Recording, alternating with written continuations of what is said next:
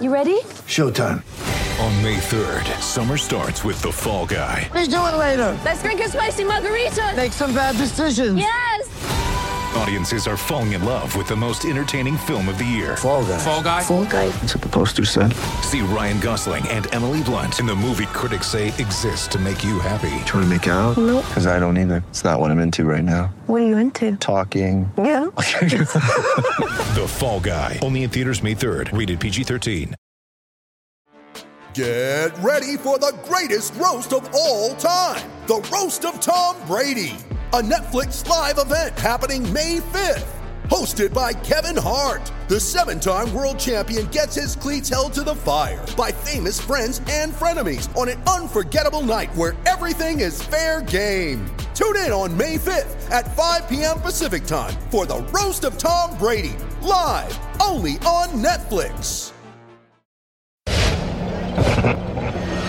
Well, he disrupts it because he's an all league player. Um, I think the biggest thing is that as they're figuring each other out, you know, they're not as crisp as they will be in three months, four months, but they're still awfully good. But as they're figuring it out, those guys make shots at the end to win. And, you know, hey, Aldridge uh, made a couple of contested shots. Kawhi Leonard made a, c- a couple of contested shots. And, you know, they're good players. They're really good players. They're very connected as a team, and we came up short against them. Welcome to the Garden Report. The Celtics lose to the Spurs, ninety-five to eighty-seven. We're going to talk about the yes. Spurs, and then we're going to talk about the Celtics here on the Garden Report, powered by Grandstand on C L N S Radio and Celtics Vlog.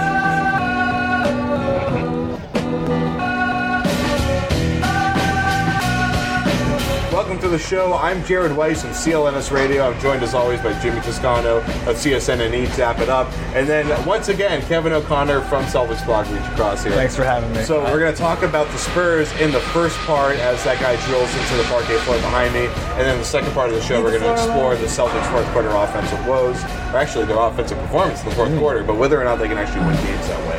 So first off, the Spurs and the Celtics were just terrible for the first half of this game. We're talking about shooting percentages, bordering in the teens, like just ugly basketball, pace and space at its worst, I would say. They come back second half. The Spurs are looking good. They open up a big lead, and then the Celtics fight back late in this game. But I think the really what really blew us away was Kawhi Leonard's performance in this game. He just is really emerged. I mean, everyone knows this at this point. He has emerged as a great, dominant, but quiet all-around force throughout the game, start to finish. Tonight we saw him play great defense, but he also hit some really important shots, especially late in this game. Kevin, we're starting with you. What what happened at the beginning of this game that made it so ugly, and how did the Spurs turn it around, especially with Kawhi playing so well? Just a lot of missed open shots to start the game. The Celtics weren't hitting open shots. Spurs weren't hitting, weren't hitting open shots. Towards the end of the game, they started feeding Aldridge in the low post. Sullinger couldn't get the stops he had to, and Kawhi Leonard hit the big shots. What he said. No, I'm just saying. Uh, in, in the fourth quarter, it was two guys. It was Aldridge and it was Leonard. I mean, Aldridge had three straight jump shots. When the Celtics were making their run there, they got it. They got it to within five. Aldridge goes in, down the other end and hits a big shot. Then later on that quarter, the Celtics got to four, and Leonard hits a huge three-pointer, bringing it back mm-hmm. to seven. And the Celtics, they didn't get it back to four, you know, it never got closer to four as four again.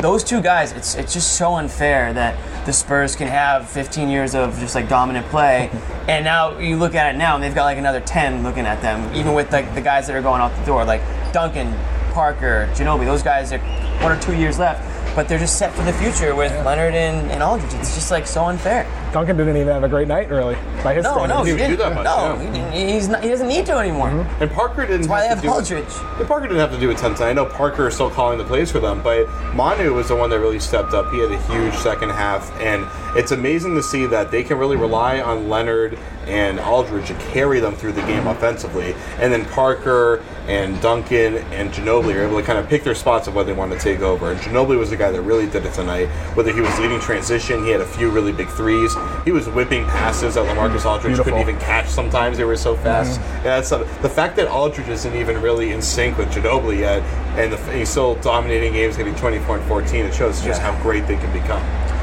Yeah, Aldridge uh, had eighteen points in the fourth quarter.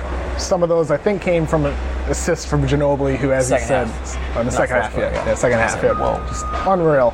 Ginobili, had, it's, it's fun watching him play. He's so smooth.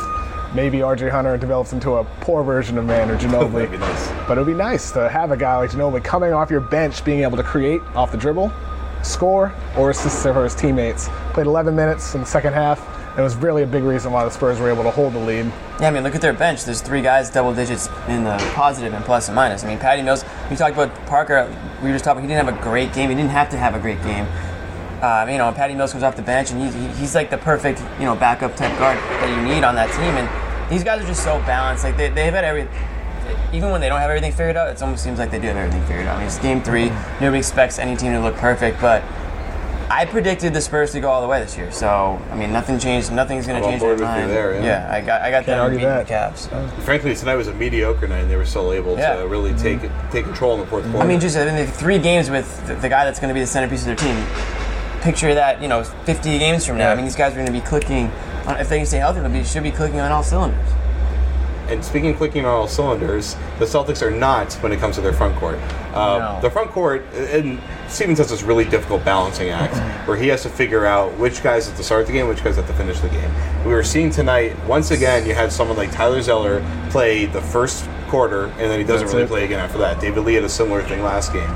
He's still trying to figure out what works. Obviously, it's matchup dependent. You're going up against two Hall of Fame power forwards in this game, so things are or yep. bigs, whatever you want to call them in this game. So things are a little bit different here, where length is a premium and intelligence is a premium.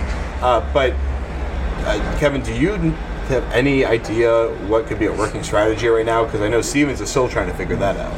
Stevens, it's, it's funny, he doesn't give a lot to the media now, he's media savvy, but he openly admits that he'd prefer to have a big man rotation with four players. Yeah. And I think that's pretty telling that before the game he said, well, maybe we'll make a change at some point. Maybe at one point during the year we'll go with just four bigs. Because I think he'd like to play his guys consistent minutes with a consistent role every night.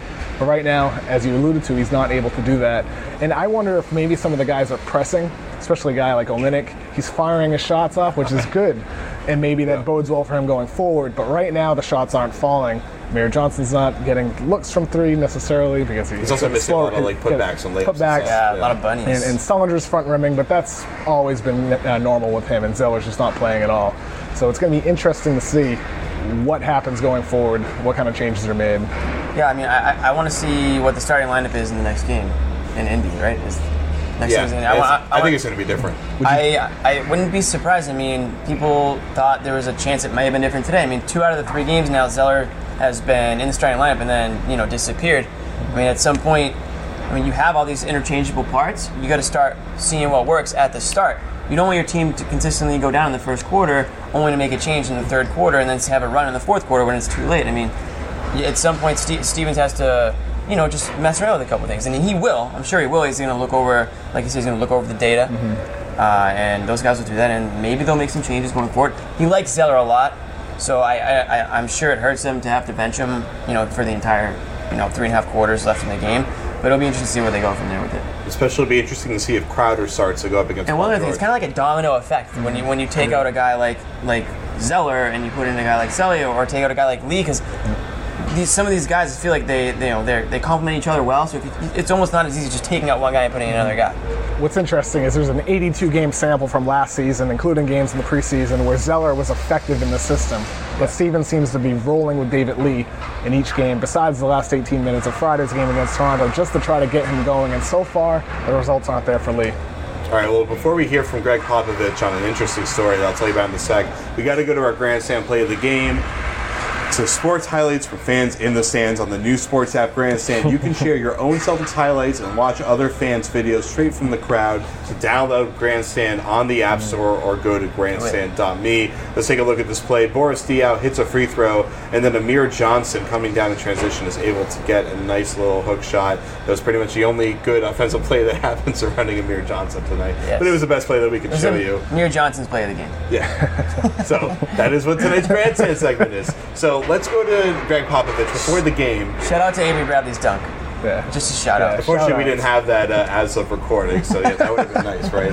Um, but we're limited to what we get from Grandstand. But Grandstand, if you download that app, we'll see, that's why we need more people you. on Grandstand. So yeah. go get Grandstand. You now. guys, if it's more brand, people on Grandstand, the more videos we have. That's right. It's a brand new program. It's going to be really good coming up down the road. So Before we go, Greg Popovich told a really interesting story about having John Havlicek's photo as the only thing he has over his desk. uh, it sound, really doesn't sound interesting, I guess, when I say it, but it was interesting. Uh, so well, you just told the story. So. Uh, no, but there's more to it. Go on. There's more to it. So enjoy, and we'll see you for part two here on the Garden Report.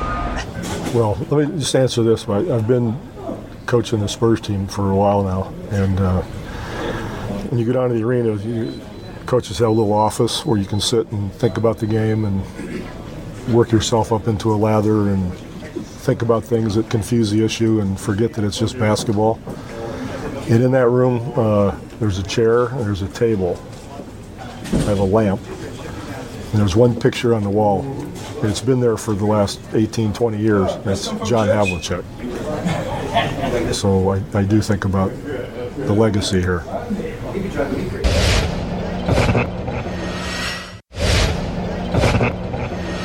No doubt, and just giving it that energy. Like Coach said after the game, he's more happy about this loss, even though it doesn't make sense, than the one the one the other day, because we gave the effort. Our energy was there. We played pretty good defense the whole game. It's just offensive end, we just didn't hit hit the shots that we usually make. Um, you could say that. I mean, I think for the most part, this whole game, we gave it our all, and that's the positive we can take out of this game. We just gotta continue to build and put it all together. And that's the hard part, but guys are willing to do it, they're willing to sacrifice, and we got to just stop talking about it and be about it. Welcome back to part two here. Kevin is still with us, Jimmy is still with us, I'm still with us, I'm Jared. So let's talk about the Celtics' three-guard lineup to close out games. So they're trying to have Isaiah out there to ensure that they at least have someone that they know can Needs put the ball near the hoop mm-hmm. and yes. hit shots. Marcus, because Marcus is important defensively, and he could be a bit of a creator off, uh, offensively. Not as good as in the preseason against the Knicks and the Sixers. Who could have seen that coming?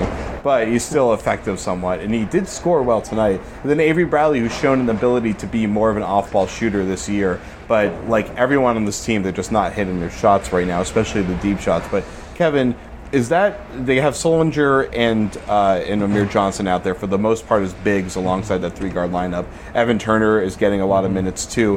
What, does that three-guard lineup work right now in fourth quarters? I mean, tonight it was a mixed bag. The Spurs, Spurs scored over thirty points tonight in the fourth quarter. But at the same time, Brad went with what he felt was going to get the offense going, and it, it did work on, on the offensive end of the floor. Bradley was hitting shots. He had that monster dunk. Smart hit a big three. Isaiah Thomas started to finally get going on offense, but the problem is is that Kawhi Leonard has a huge size advantage over whoever defends him, whether it's Marcus Smart or Bradley on a switch, and that can be a problem, especially against a team like the Spurs. But really, when Aldridge hit three shots in a row over Sullinger, that was one of the biggest mismatch, mismatches of the game, because Sullinger is not as tall as Aldridge, he's not as long as Aldridge, and he's not as good of a defender as Aldridge is a scorer. Although, you know, the thing is, Sullinger so far has been their best on-ball post defender in the first three games. And, Saying um, a lot. And I mean, Amir would have better length to guard someone like Aldridge, but Sullinger's been able to kind of take the pounding whenever a guy tries to back him down, and he usually is able to at least maintain a reach as they take their shot, but Sullinger can't really get off the ground, so Aldridge, a guy like him, is an elite turnaround jump shooter. It's pretty easy for him to get a shot off. Yeah, and I think the reason, I mean, defensively, I think I'd rather have Amir Johnson on, on Aldridge in that situation, but they needed offense too, and you can't. And although, listen, Johnson is stretching out his stretching out the floor, but he's like that spot-up type shooter where it almost takes him like five seconds to get the shot off. I mean, he's gonna need to get that release. That's gonna that's gonna have to change. I don't think, I don't think that's, that's changing. Change. He's been in the league for a decade now. That's not. But really he hasn't changing. been taking three-point shots that's for a decade. True. So if he's gonna incorporate that into his game, he's got to release that sooner, or he's gonna start getting blocked. But I think that's why you're seeing Sully Sully guarding a guy like Aldridge, because they need him on the court for the offense. And I think that's why there's going to be a little bit of a problem with the three-guard lineup, because you've got three guards for two spots, or you're just really small. Mm-hmm. And and on a night where you know you you kind of saw like Aldridge was out there, and they were they were mismatched. You know they were mismatched down low, uh, yeah, in the paint. And those guards, I like Smart in the, in the, at the end of games, because he's kind of like a playmaker type. He's got that sort of clutch feel to him. He makes some, something out of nothing. On both ends. Right? Yeah, on yeah, both ends. Both and I like Bradley in the game too, because he's a good on-ball defender, and if he's going to start being more aggressive, then he needs to be in there. But you need Isaiah Thomas in there because he's your best player, he's your best scorer. So it really is going to depend. It's a game by game basis. We can break we can break down every single game, but I think every time we're going to be saying something different based on the matchups. You know, and the big thing though is that so the matchup with LaMarcus there's only so much you can do there about a seven-footer that can right. turn around from twenty feet. But and Kawhi Leonard, obviously great player, but they threw two different guys at him mostly in the fourth quarter. Evan Turner, who looked like he didn't even want to be there tonight. I mean, he there were plays where he would get caught on screens and he would just kind of hang down on the baseline and let. There was one play where he actually let, he actually waited for Kawhi to take a wide open twenty-footer just because he didn't want to go guard him again. And Kawhi passed it up and they got a shot by the rim. And then there was one where he got knocked down in transition, and everybody went back. Kawhi's flying back. Evan's like very slowly getting up. He didn't really want to be there, so they hmm. put Smart on him, and Smart keeps up with Kawhi, but Kawhi is draining these great shots over him because he's got like nine inches over him. He had that one corner three. I think the Celtics played great defense for about twenty seconds, yeah. bailed out by a Kawhi Leonard kind of open three-pointer in the corner. It was a really bad I mean, Smart rushed him pretty hard, but Smart was recovering from, was it Parker or Diaw on the elbow? Yeah. It was around that area. And, I mean, if we're talking about Smart, he's in his second year, and he's able to defend Kawhi Leonard, arguably one of the best overall players in the league. And I think that says a lot going forward for the Celtics, that they have a guy that they can stick on a bigger player, even though it's not preferably what you want. Right. Preferably you want Jay Crowder out there defending Kawhi Leonard, but he had a horrible night shooting the ball. So I think Stevens went with who he felt was the hotter hand. I mean, yeah, I think Stevens had to go. He had to find somebody who could mm-hmm. buy a basket tonight. I mean, these guys could not buy a basket. And that was like the first thing Brad Stevens said after the game was, I couldn't throw the ball into the ocean tonight. I mean, at the end of the day, you can, you can do whatever. You can run the most perfect scheme and the most perfect mm-hmm. play every single time. But if you miss shots, you miss open shots, and you, and you, and you can't find the bottom of the basket, it's all for nothing. Yeah, an interesting stat in the first half, according to SportView, the Celtics shot two of eighteen on uncontested field goal attempts. And now, after tonight's game, they ranked twenty-seventh in the league with a twenty-seven percent field goal percentage behind the arc. Boo! Soon enough, you're going to start hearing that. Hey, advanced stats are making things look even worse, I guess, right? And that's an easy stat to, to really register. I mean, these yeah. guys are wide open. And these are these are... These are practice shots that they're missing. Shots will fall eventually. Yeah, well, you hope. Yeah, hope. That was the same yeah. problem they had early last year, the first transition year. It hasn't really improved that much, the three-point shooting. No. Personnel might they be part of the problem. Lack of R J Hunter and Terry Rozier might be part get of the problem. R J in there. Those guys are going to get a chance at some point. Get if him the Celtics can't. Run, run, some, run some A T Os for R J. Get him a three. All right, well, that's going to do it for us tonight. We will see you again for next Friday's game against Washington. For Ooh, Kevin O'Connor and Jimmy Toscano, my name is Jared Weiss. Let's uh, talk to LaMarcus Aldridge as we uh, sign off here on the Garden Report. He's in my ear a little bit, but not telling me not to shoot. He's in my ear telling me to be myself and let him kind of guide me along the way. He said, you know, he can tell I'm overthinking things at times, so he was in, just go play basketball, and then we'll figure it out as we go. So, but tonight, you know, I just play basketball. I mean, I didn't think so. You know, I think he's put some wrinkles in, but I think the offense is definitely still, you know, free flow, movement, things like that. But I think he's put some little wrinkles in where, you know, I can try to get the ball in certain spots and things like that. But, you know, his style is still moving the ball around. Well, in the fourth quarter, he had those three shots in a row from the left baseline. Were those plays that were kind of called out for you to just go to work on, uh, on the high block? The first, yeah, I'll three up more. Yeah, the first one was out of the timeout. I mean, out of the half, and then out of the timeout, and then the, the next two, uh, T P called two plays for me. I scored on them.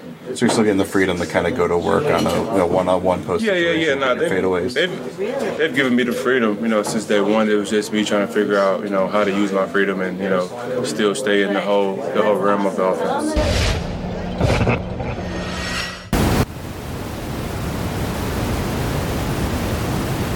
Uh, Brad, after three games, can you just talk about what you've liked about your team so far and what you think you need to improve?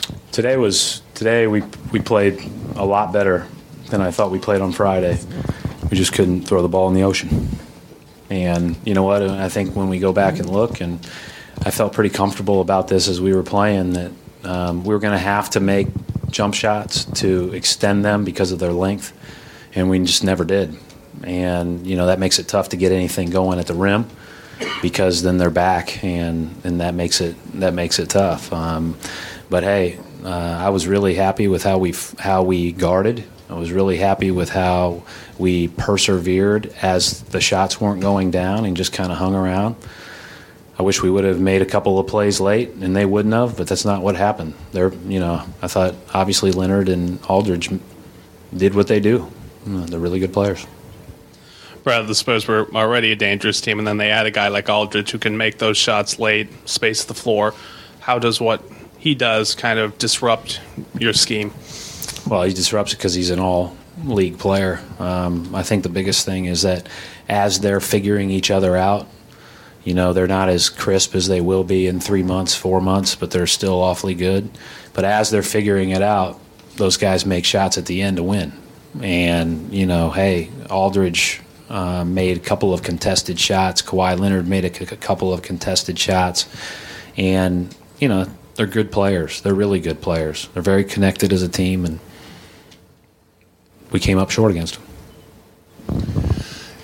With the caveat that it's still way early, you guys have had some issues offensively with the coming out of the gate with the first group. Is it just like a snake bit thing, or are they? I don't know. We'll we'll do more research on it. Um, you know, more looking at it. I, I don't think we're gonna have rotations and all that stuff figured out as early as you'd like, um, because it's one of those things where we've got a lot of equal guys and guys that can really step up and make plays on a given night. So. Um, You know, I think that uh, we just have to continue to trust the process and make sure that, you know, we're diligent in, in unturning or, or, or looking under every stone. Um, and I'll do that, and we'll see.